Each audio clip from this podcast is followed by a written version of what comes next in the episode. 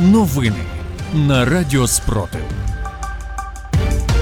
Вітаю, в студії Радіо Спротив працює Єва Френдліх. Сьогодні двадцять дев'яте травня, чотириста шістдесята доба повномасштабної війни, коли Україна захищає себе та весь цивілізований світ від російської агресії. У випуску новин розповідаємо про головне.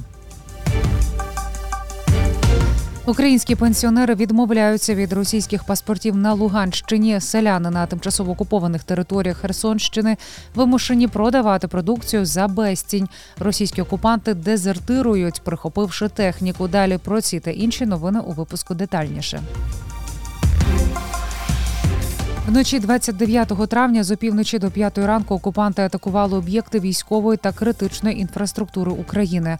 Оборонці знищили тридцять сім із сорок випущених росіянами крилатих ракет та двадцять вісім з тридцяти п'яти безпілотників типу «Шахет».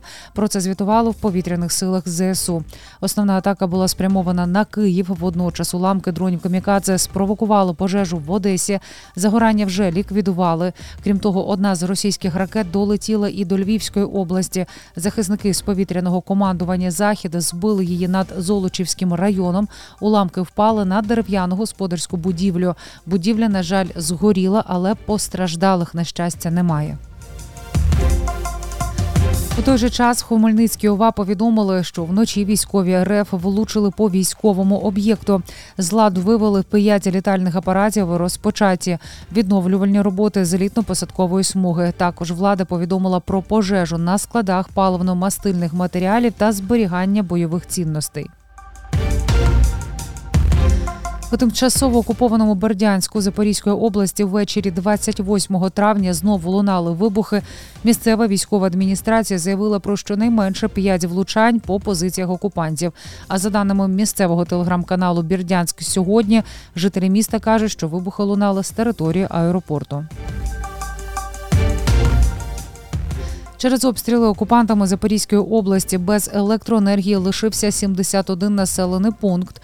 Про це повідомили в Запорізькій ОВА. Наразі знеструмленими залишаються понад двадцять вісім тисяч споживачів. Інформація щодо електропостачання абонентів на тимчасово окупованих територіях відсутня. Окупанти так званої ел ен ер скаржаться на те, що українські пенсіонери відмовляються отримувати російські паспорти, повідомляють в Луганській ОВА. Загарбники жаліються на вкрай низькі темпи паспортизації серед літніх людей. Щоб підвищити ці показники, окупанти навіть впровадили виїзні мобільні бригади та волонтерів, які адресно оформляють всі необхідні документи.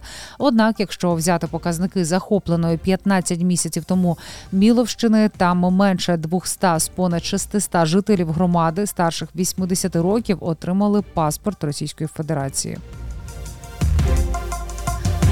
У тимчасово окупованому Скадовську селяни вимушені продавати продукти дешевше їхньої собівартості. На відео в одному з підконтрольних росіянами телеграм-каналів глава так званої адміністрації Сергій Швайко розповідає, що на ярмарку можна купити суницю, за його словами, за дуже хорошу ціною – сімдесят рублів за кілограм. І неприховано цьому радію.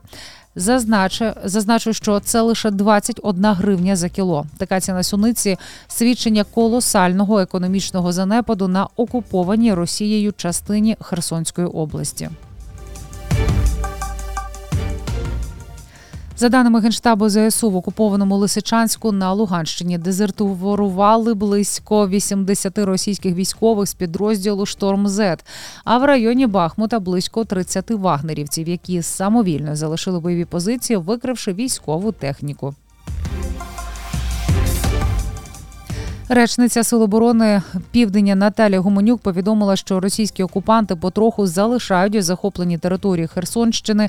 Цитую, поступово вони намагаються звідти ретируватися під різними приводами, використовуючи і сімейні особливості, внутрішньосімейні причини, супроводжуючи близьких, супроводжуючи дітей, намагаються виїжджати і вивозити документи, заявила Гуменюк.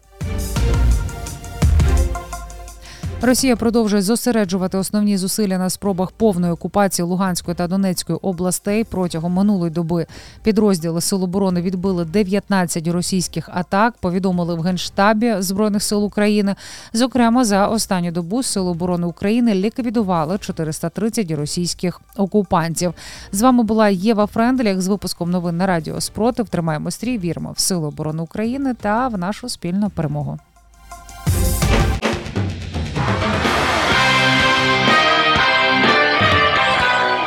Радіо Спротив.